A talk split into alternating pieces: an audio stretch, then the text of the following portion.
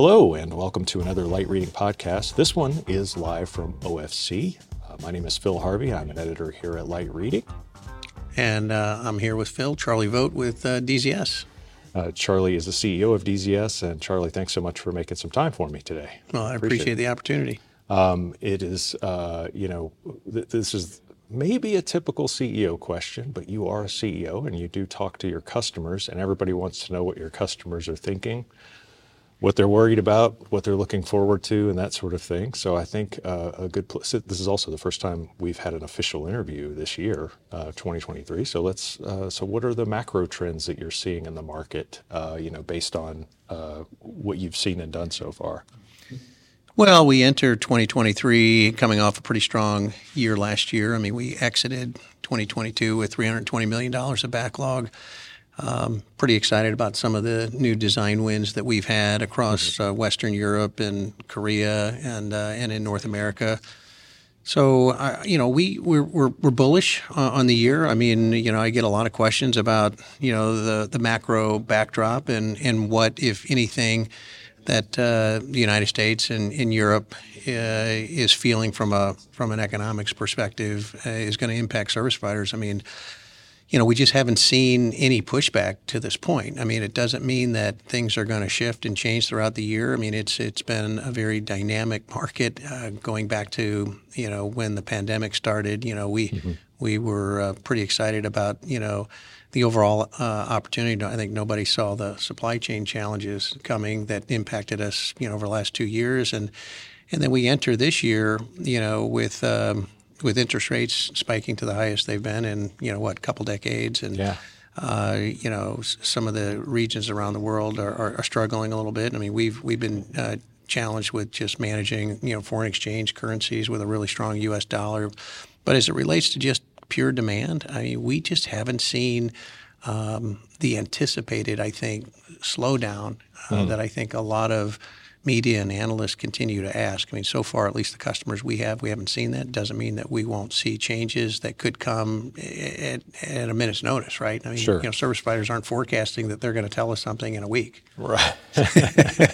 yeah, indeed. Yeah, no, it, it, it does seem like the the what keeps what, what seems to be constant is you know not just bandwidth demand, but um, the the the applications you know on the on the consumer and the business side are are hungrier than ever. You know, it's like the, the, there's there's no uh, there's no point in designing something that's super efficient. It's now it's got to have AR. It's got to have you know a, a, path toward VR, or if it's in any kind of data processing, it's going to be uh, tied into machine learning and, and AI application. So, yeah, I mean, look, we we've spent the last two years, um, you know, really double clicking on the portfolio. We we mm-hmm. we think that we've uh, introduced the industry's most advanced OLT uh, portfolio uh, compared to our peer group. We, we just introduced what we think is the industry's most innovative optical edge transport platform with the Saber 4400.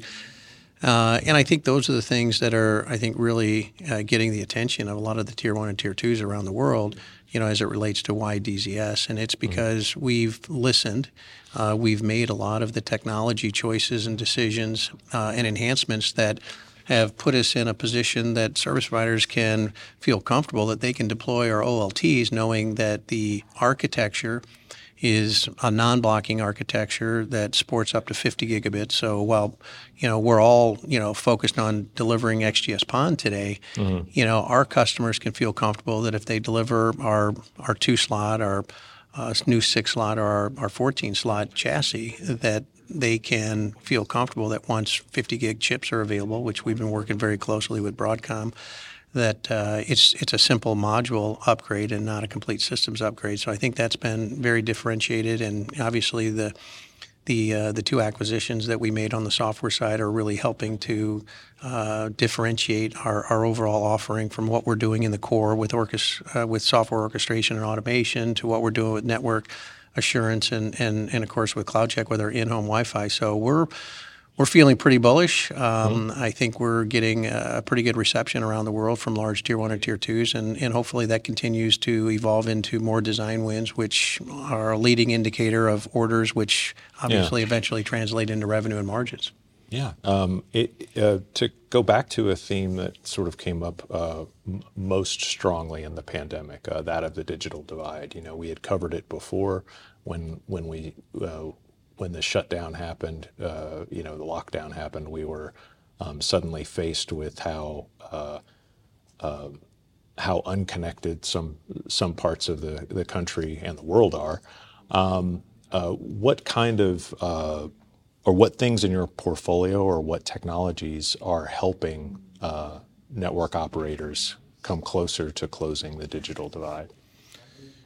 Well, it's you know, I mean, fundamentally, you know, when you look at our portfolio, we we have uh, our our Access Edge portfolio, which is our, our OLTs. Those are the technologies and platforms that actually um, you know, deliver broadband services to homes and businesses. We have, you know, a very extensive ONT mm-hmm. uh, portfolio. Those are technologies that actually terminate fiber at the home, and then we have a, a broad in-home Wi-Fi portfolio. So, from an access perspective, last mile access, you know, we've got a very um, broad portfolio that uh, can certainly help service providers of any shapes and size to uh, bridge that digital divide and, and give them the ability to deliver, you know, today up to 10 gigabits. Mm-hmm. Um, and in the future, be able to do that in such a way that they can um, upgrade those customers, you know, beyond a gig and uh, and and as much as you know, 50 gig with the new chipset,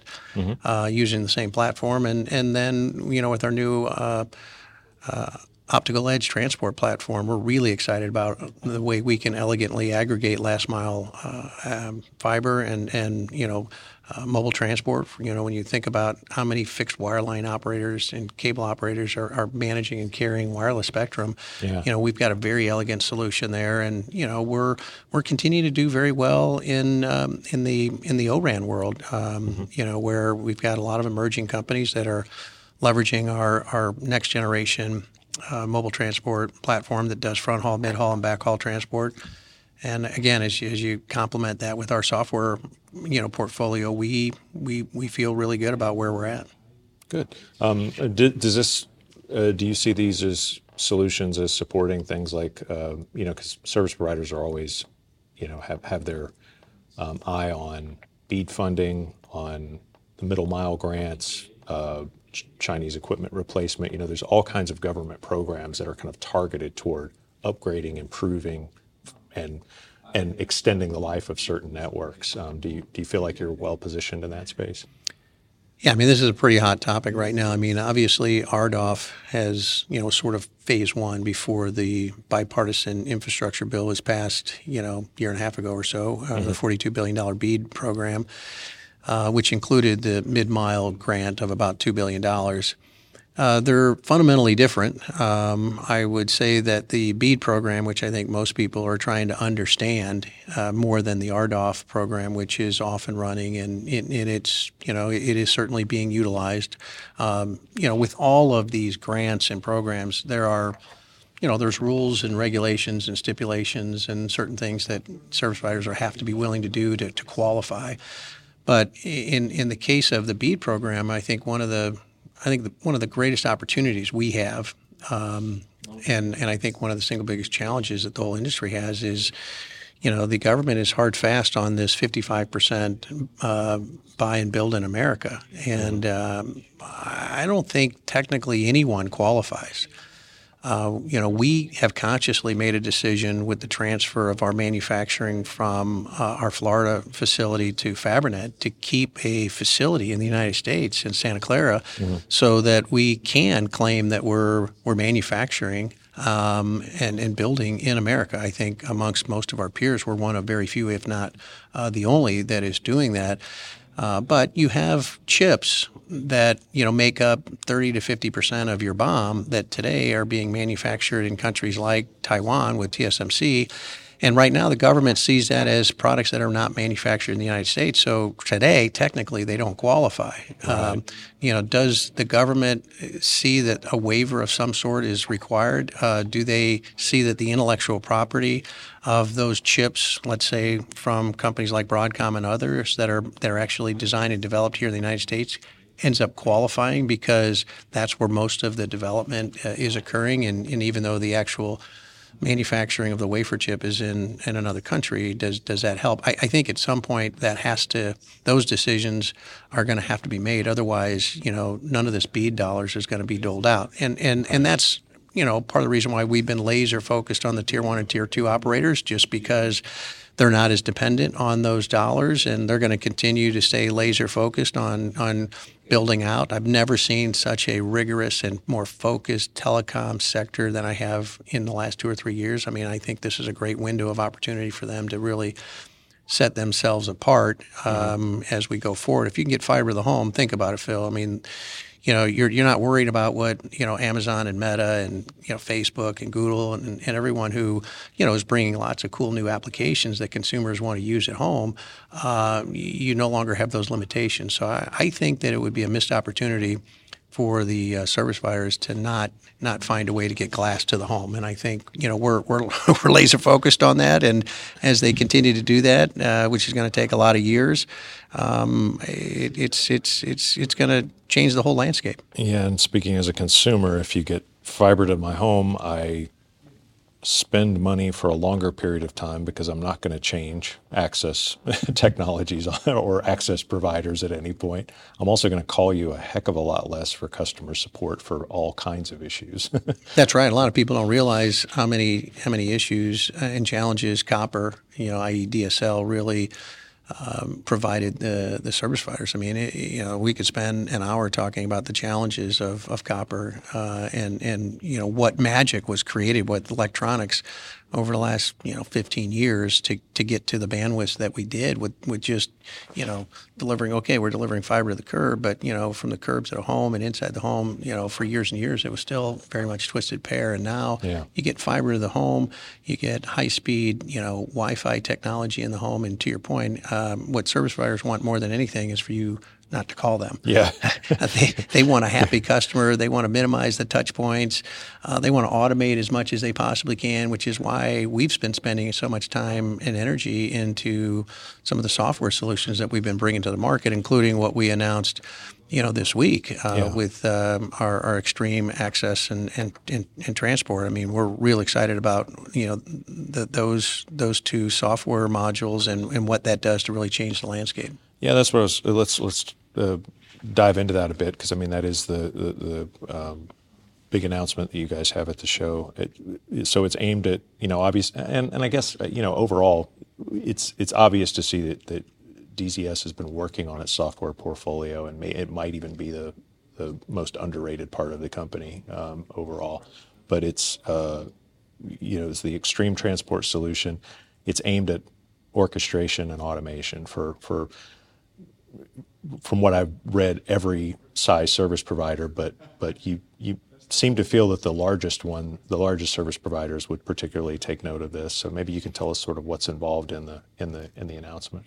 Yeah, I mean, if you think about the way you know the core of the network, uh, you know the long haul and metro optics part of the network, and and even in the central office with the uh, where the OLTs have historically resided um, there's really been no sophisticated automation software platform that was really designed to uh, help uh, integrate multiple flavors of, of supplier technology. There's really been nothing that was designed to um, to orchestrate all the applications, a way to simplify uh, deploying new services.